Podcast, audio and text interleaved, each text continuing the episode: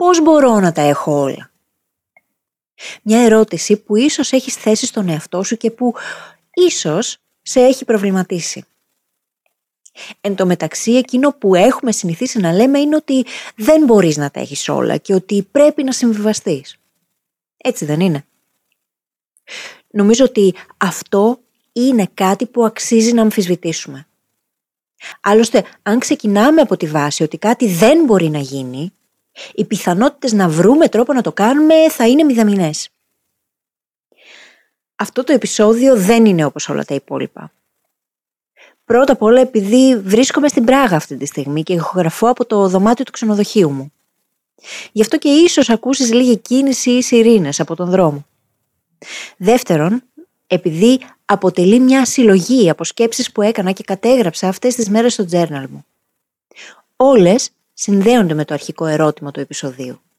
Πώς μπορώ να τα έχω όλα; Ίσως κάποια από αυτές τις σκέψεις να είναι ακριβώς αυτό που χρειάζεται να ακούσεις σήμερα. Φύγαμε. Αν έπρεπε να διαλέξεις ανάμεσα στα εξής. Α. Να πετύχεις όλα όσα θέλεις επαγγελματικά και οικονομικά. Β. Να είσαι χαρούμενος, υγιής και να έχεις γύρω σου ανθρώπους που σε αγαπούν. Ή Γ. Να βρεις σκοπό στη ζωή σου και να κάνεις τη διαφορά. Ποιο από τα τρία θα επέλεγες. Λοιπόν, σου έχω υπέροχα νέα. Δεν χρειάζεται να διαλέξεις. Μπορείς να τα έχεις όλα. Το θέμα είναι πώς μπορούμε να πετύχουμε όλα όσα θέλουμε, ενώ παράλληλα είμαστε ευτυχισμένοι και νιώθουμε ολοκληρωμένοι, χωρίς να πρέπει να συμβιβαστούμε. Αυτό είναι το ερώτημα που θα απαντήσουμε μαζί και μας περιμένει ένα εκπληκτικό ταξίδι. Το όνομά μου είναι Φίλης Γαβρίλιδου και σε καλωσορίζω στο podcast μου Φιλισοφίες. Πριν περάσω στις σκέψεις που κατέγραψα στο journal μου αυτές τις μέρες που είμαι στην Πράγα, θα σου μιλήσω για την Φίλης 10 χρόνια πριν. Η φίλης αυτή ήθελε να ταξιδεύει, αλλά δεν το έκανε. Έβρισκε ένα σωρό δικαιολογίες για να μην το κάνει. Γενικά ήθελε πολλά πράγματα, αλλά ο τρόπος που σκεφτόταν δεν τη βοηθούσε. Ήταν ακόμη πολλά τα πρέπει και τα δεν γίνεται. Και ας μην ήθελε να τα πιστεύει. Ήταν πολύ μακριά ακόμη από αυτά που πραγματικά ήθελε να κάνει στη ζωή. Για την ακρίβεια δεν ήξερε καν τι ήθελε και ήταν στα χαμένα έκανε αυτά που έκαναν και οι άλλοι άνθρωποι στην ηλικία της. Είχε τη δουλειά της, έβγαινε τα Σαββατοκύριακα, δούλευε πολύ. Τίποτα όμως δεν της έδινε πραγματική χαρά. Κάτι έλειπε. Η φίλη 10 χρόνια πριν θα ήταν πολύ περήφανη για τη φίλη τους σήμερα. Για να είμαστε ακριβείς, δεν θα φανταζόταν ποτέ το πώς έχουν εξελιχθεί τα πράγματα στο σήμερα. Ποτέ. Στα λέω όλα αυτά επειδή θέλω να τονίσω το ότι συνήθως εκείνο που μας παίρνει από το δεν έχω ιδέα τι κάνω στο έχω δημιουργήσει τη ζωή που θέλω να ζω είναι η απόφαση να κάνουμε τη μετάβαση και η αφοσίωση στο να εμπιστευόμαστε τη διαδικασία. Γιατί θα πάρει χρόνο. Δεν υπάρχει μονοπάτι, πρέπει να το δημιουργήσεις. Το θέμα όμως είναι ότι γίνεται. Αν το πιστέψεις, γίνεται. Οι σκέψεις που θα μοιραστώ μαζί σου εδώ συνδέονται με αυτό ακριβώς. Προσωπικά νιώθω ότι τα έχω όλα επειδή είμαι σε σύνδεση με τον αυθεντικό μου εαυτό. Και αυτό από μόνο το οδηγεί στο να είμαι και να κάνω αυτά που πραγματικά με γεμίζουν. Και τελικά αυτός είναι ο δικός μου ορισμός. Του τα έχω όλα. Πάμε να δούμε λοιπόν πώς όσα σκέφτομαι μπορούν να βοηθήσουν και σένα. Η πρώτη σκέψη είναι η εξής. Όταν κάποιος σε αμφισβητεί, φρόντισε απλά να κάνεις όσα κάνεις με τον καλύτερο δυνατό τρόπο όταν εμείς οι ίδιοι ξέρουμε ότι κάναμε το καλύτερο που μπορούσαμε, γίνεται πολύ πιο δύσκολο το να αμφισβητήσουμε τον ίδιο μας τον εαυτό. Αν όμως εξ αρχής δεν πιστεύουμε ότι μπορούμε να το κάνουμε αυτό, τότε πιστεύουμε αυτό που οι άλλοι θα πούνε. Όμως η αλήθεια είναι ότι δεν μπορούμε να αρέσουμε σε όλους. Εκείνο που μπορούμε είναι να αρέσουμε στον εαυτό μας, να είμαστε εμείς ευχαριστημένοι από το πώς έχουμε καταφέρει, από τον τρόπο που κάνουμε τα πράγματα, από το πώς χειριζόμαστε τις καταστάσεις. Και αυτό με τον καιρό χτίζει αυτοεκτίμηση. Καθόλου τυχαίο. Δεν είναι το ότι αυτό έπειτα ακολουθεί και σε περισσότερη εμπιστοσύνη στον ίδιο μας τον εαυτό, σε όσα μπορούμε να καταφέρουμε. Και το ένα φέρνει το άλλο. Έχει ripple effect. Στην ουσία είναι σαν να πετάς ένα βότσαλο σε μια λίμνη και αρχίζουν ομόκεντροι κύκλοι και δημιουργούνται γύρω από αυτό, γύρω από το σημείο της πρόσκρουσης. Και αν αρχίσεις και πετάς και άλλα βοτσαλάκια, δημιουργούνται και άλλοι ομόκεντροι κύκλοι. Και όλοι αυτοί τέμνονται μεταξύ τους. Και κάπως έτσι λειτουργεί το να κάνεις ό,τι καλύτερο μπορείς κάθε φορά. Χωρίς αυτό να σημαίνει ότι πρέπει να υποκύπτουμε στην τελειομανία. Αλλά το να ξέρεις ότι έκανες το καλύτερο που μπορείς και το καλύτερο που μπορούσες σε κάθε περίπτωση μπορεί να κάνει πολύ μεγάλη διαφορά. Επαναλαμβάνω, δεν μπορούμε να αρέσουμε σε όλους. Μπορούμε όμως να αρέσουμε στον εαυτό μας. Και αυτό είναι τελικά που μετράει. Σκέψη νούμερο 2. Αυτό σίγουρα με έχεις ακούσει να το λέω. Αν παρατηρήσεις το μυαλό σου, θα διαπιστώσεις ότι απαντά συνέχεια ερωτήσεις. Συνέχεια. Και η απάντηση στο τι μπορεί να πάει στραβά είναι ο φόβος. Μια άλλη απάντηση που παίρνουμε συχνά είναι ο πόνος. Όταν διαρωτόμαστε τι είναι αυτό που λείπει από τη ζωή μας, από τον εαυτό μας, από το οτιδήποτε. Το μυαλό μας από φυσικού του πηγαίνει στα αρνητικά. Έτσι είναι φτιαγμένο. Βιολογικά, το να σκεφτόμαστε και να εστιάζουμε στα αρνητικά είναι κάτι το οποίο μας προστάτευε. Και έτσι μπορέσαμε να εξελιχθούμε και να επιβιώσουμε σαν είδος.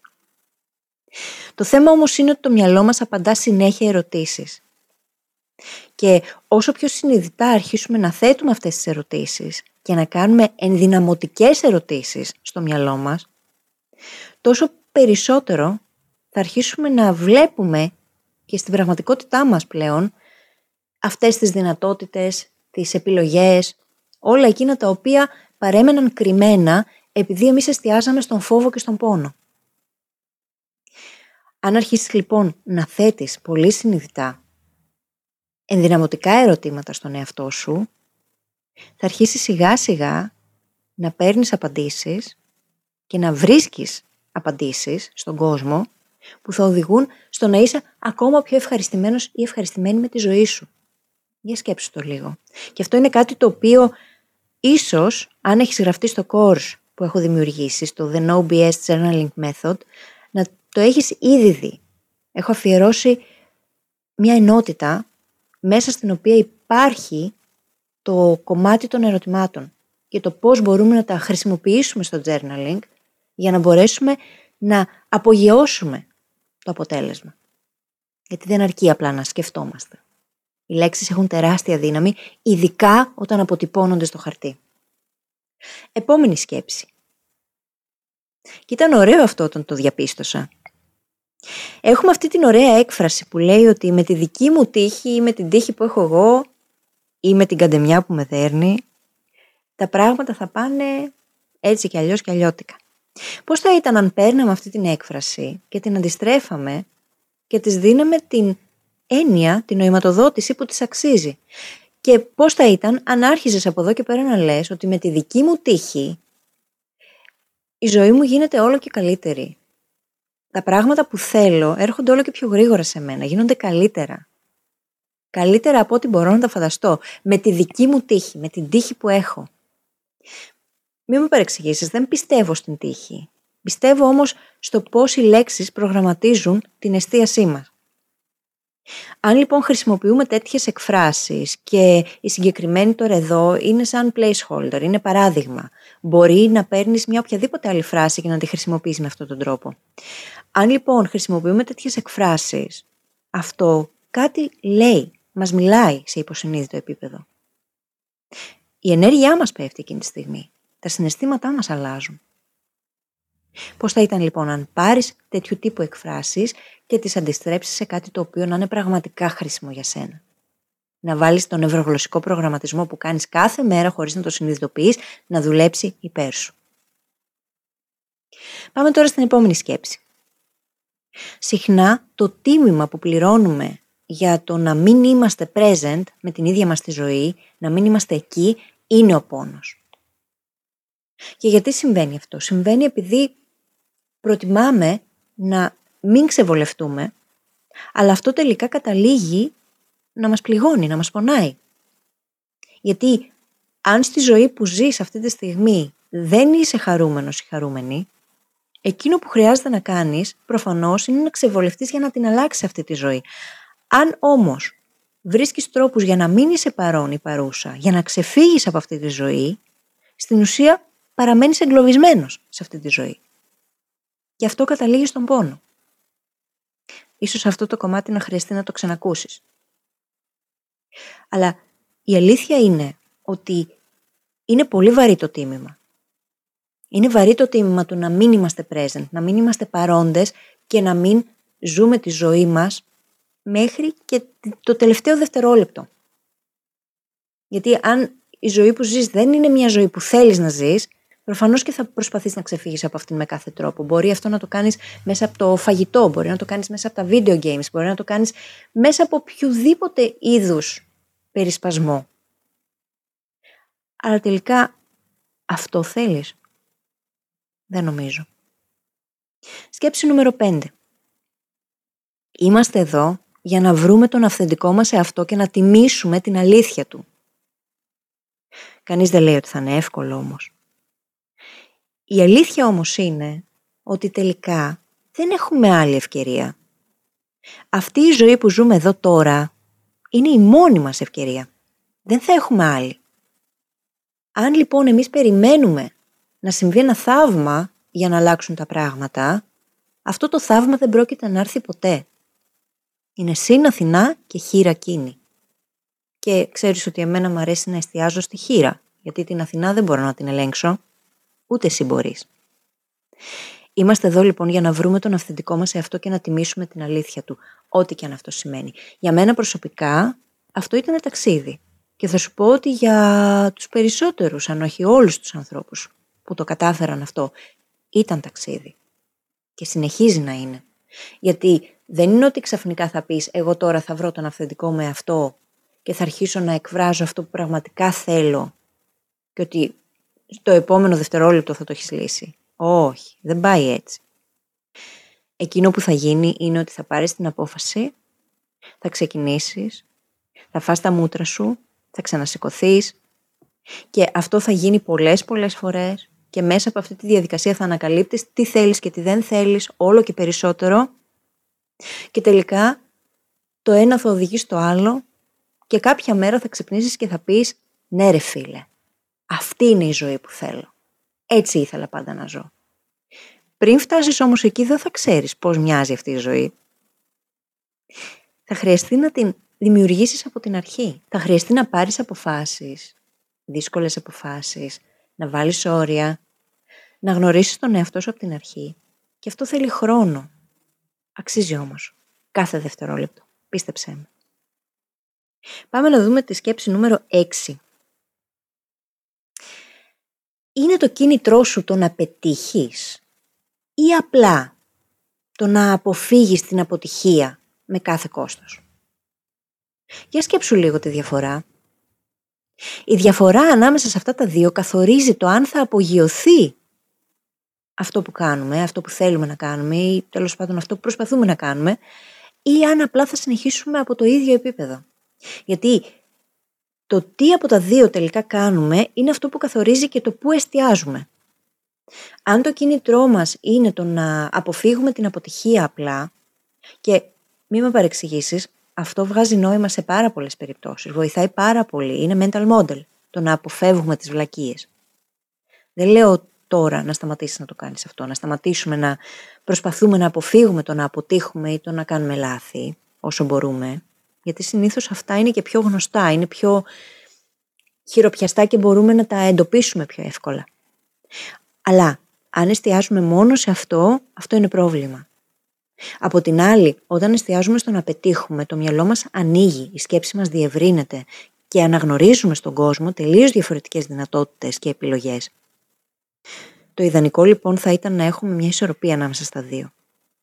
Γιατί τελικά το ένα, το να εστιάζουμε στο να πετύχουμε, οδηγεί στο να βρίσκουμε λύσεις, γιατί τι λέγαμε πριν, το μυαλό μας απαντά συνέχεια σε ερωτήσεις. Αν εγώ το ρωτάω μόνο τι χρειάζεται να κάνω για να μην αποτύχω, θα παίρνω απαντήσεις που ίσως να με κλειδώνουν στο ίδιο επίπεδο. Αν όμως αρχίσω να το ρωτάω τι χρειάζεται να κάνω για να πετύχω, μπορεί να μην ξέρω όλα τα βήματα, προφανώς, γιατί αν τα ήξερα θα ήμουν ήδη εκεί που ήθελα να πάω, αλλά αυτή η ερώτηση από μόνη της με βοηθάει να αρχίσω να εντοπίζω αυτά τα βήματα, να τα βρίσκω κάπου στον κόσμο. Γιατί κάποιος κάπου σε αυτή τη γη έχει κάνει αυτό που θέλω να πετύχω. Δεν χρειάζεται να εφεύρω τον τροχό από την αρχή. Η εστίασή μας όμως είναι το α και το μ σε ό,τι και αν θέλουμε να πετύχουμε. Σκέψη νούμερο 7. Ψάχνουμε απεγνωσμένα, όταν μπαίνουμε ειδικά στον κόσμο της προσωπικής ανάπτυξης, να βρούμε κάποιον για να μας πει τι να κάνουμε, έτσι ώστε να γίνει η ζωή μας καλύτερη και να αρχίσουμε να αγαπάμε τον εαυτό μας. Στην πραγματικότητα όμως, το μόνο που χρειάζεται να κάνουμε είναι να βρούμε ένα πράγμα, ένα μόνο, που να μιλάει στην καρδιά μας και να έχει και την αίσθηση του αληθινού και να εστιάσουμε σε αυτό το ένα με κάθε ίνα της ύπαρξής μας. Αυτό κάνει τεράστια διαφορά. Και αυτό που κάνουμε συνήθως οι άνθρωποι είναι να αναζητούμε την αλήθεια, να αναζητούμε τη γνώση, να ψάχνουμε να βρούμε την απάντηση κάπου έξω από εμάς και να διαβάζουμε βιβλία, να τρέχουμε σε σεμινάρια, να ακούμε podcast και να προσπαθούμε να συγκεντρώσουμε, να συσσωρεύσουμε όσο περισσότερη γνώση και πληροφορία γίνεται και τελικά αυτό είναι φαύλος κύκλος, δεν καταλήγει πουθενά γιατί όταν ασχολούμαστε με πολλά το μυαλό μας δεν μπορεί να εστιάσει σε κανένα από αυτά. Το θέμα είναι λοιπόν να βρεις ένα πράγμα να κάνεις focus σε αυτό και αυτό το focus, το 100% focus, θα σε βοηθήσει να δεις αποτελέσματα σε αυτό το ένα πράγμα και το οξύμορο της υπόθεσης είναι ότι θα κάνεις spillover και στα υπόλοιπα. Είναι μεταφέρσιμο. Όταν αρχίσουμε και έχουμε πρόοδο σε έναν τομέα, αυτή η πρόοδος μεταφέρεται και σε άλλους τομείς στη ζωή μας. Βρες λοιπόν αυτό το ένα που μιλάει σε σένα ανταποκρίνεται στις ανάγκες που έχεις αυτή τη στιγμή και πιστεύεις, πραγματικά πιστεύεις ότι θα σε βοηθήσει να εξελιχθείς όσο καλύτερα γίνεται. Για μένα, προσωπικά, αυτό το ένα, το οποίο με έχει βοηθήσει σε όλα τα υπόλοιπα τόσα χρόνια, είναι το journaling. Είναι η αυτεπίγνωση. Και μπορεί να ακούγεται σχετικό άσχετο, αλλά δεν είναι. Γιατί μέσα από αυτό το ένα, μέσα από τον αποκτώ εγώ επίγνωση για το πώς σκέφτομαι, για τη συμπεριφορά μου, για τα πράγματα τα οποία ίσως με εμποδίζουν να κάνω εκείνα που θέλω, μπόρεσα να δημιουργήσω τις συνθήκες σε όλους τους τομείς της ζωής μου. Γιατί ο τρόπος που σκεφτόμαστε σε έναν τομέα επηρεάζει και τους υπόλοιπους. Και κάτι ακόμα που μου αρέσει πολύ να λέω είναι ότι ο τρόπος που κάνουμε το οτιδήποτε είναι ο τρόπος που κάνουμε τα πάντα. Αν λοιπόν αλλάξω τον τρόπο που σκέφτομαι σε σχέση με τα οικονομικά μου, αυτό θα επηρεάσει και τις σχέσεις μου. Και αν μπορέσω να το εντοπίσω αυτό μέσα από μια πρακτική η οποία με φέρνει αντιμέτωπη με τον εαυτό μου, σε βαθμό που τίποτα άλλο δεν μπορεί να με φέρει, τότε αυτό μπορεί να οδηγήσει σε πολύ πιο γρήγορη εξέλιξη και πολύ πιο δυνατά αποτελέσματα και φυσικά σε μια πολύ πιο χαρούμενη ζωή. Ακόμα και αν είναι δύσκολο μερικές φορές. Και θα είναι. Και η τελευταία σκέψη τώρα. Όταν αγαπάς τον εαυτό σου, ανέχεσαι όλο και λιγότερα από εκείνα τα πράγματα που δεν σε υπηρετούν και δεν σε εξυπηρετούν. Ειδικά από τον ίδιο σου τον εαυτό. Θυμάσαι εκείνο το ωραίο επεισόδιο από τις φιλοσοφίες, από εδώ δηλαδή το άκουσες. Όπου σου είχα δώσει την ωραία ερώτηση πώς αγαπώ τον εαυτό μου σήμερα. Θα το βάλω και στη σημειώση της εκπομπής. Αξίζει να τα ακούσεις σε συνδυασμό με αυτό το επεισόδιο.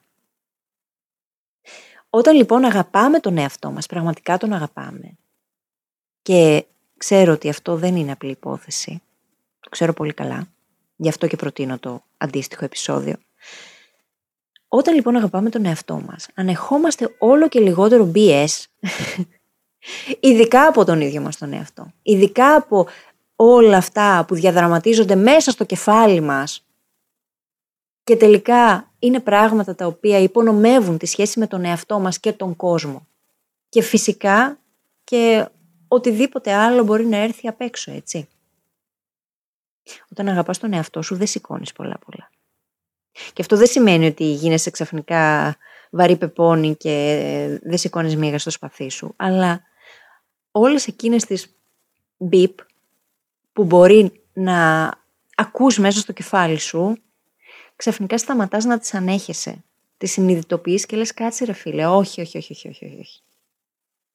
Εγώ αυτά δεν θα τα ξαναπώ για τον εαυτό μου. Και αν πιάσω τον εαυτό μου να τα λέει, θα τα αλλάξω εκείνη τη στιγμή. Ίσως προβληματίστηκε, ήταν αρκετά φιλοσοφικά όλα αυτά και η αλήθεια είναι ότι κάπως έτσι μοιάζει το journal μου. Ειδικά όταν βγαίνω από το comfort zone μου και μπαίνω σε μια διαδικασία να είμαι ακόμα πιο present και το presence γενικότερα είναι κάτι το οποίο το επιδιώκω πάρα πολύ στη ζωή μου. Τα ταξίδια όμως βοηθούν ακόμα περισσότερο σε αυτό. Και αν σου άρεσε και όλο το επεισόδιο θα χαρώ πάρα πολύ να το μάθω, γιατί ίσως να αρχίσω να ηχογραφώ πιο συχνά με αυτόν τον τρόπο. Το επόμενο βήμα λοιπόν που προτείνω εδώ είναι το εξής. Επίλεξε ένα concept από αυτό το επεισόδιο και συζήτησέ το με τον εαυτό σου γραπτώς. Ίσως χρειαστεί να ξανακούσεις το επεισόδιο προφανώς. Διερωτήσου τι σκέψη σου δημιουργεί. Πού το βλέπεις να αναπαράγεται ή να αντικατοπτρίζεται στη ζωή σου; Στο journaling, στο να τα γράψεις δηλαδή όλα αυτά, μπορείς να ανακαλύψεις τη φλάση μία και να βρεις την επίγνωση που απαιτείται για να αλλάξεις όλα όσα σε εμποδίζουν, να τα έχεις όλα.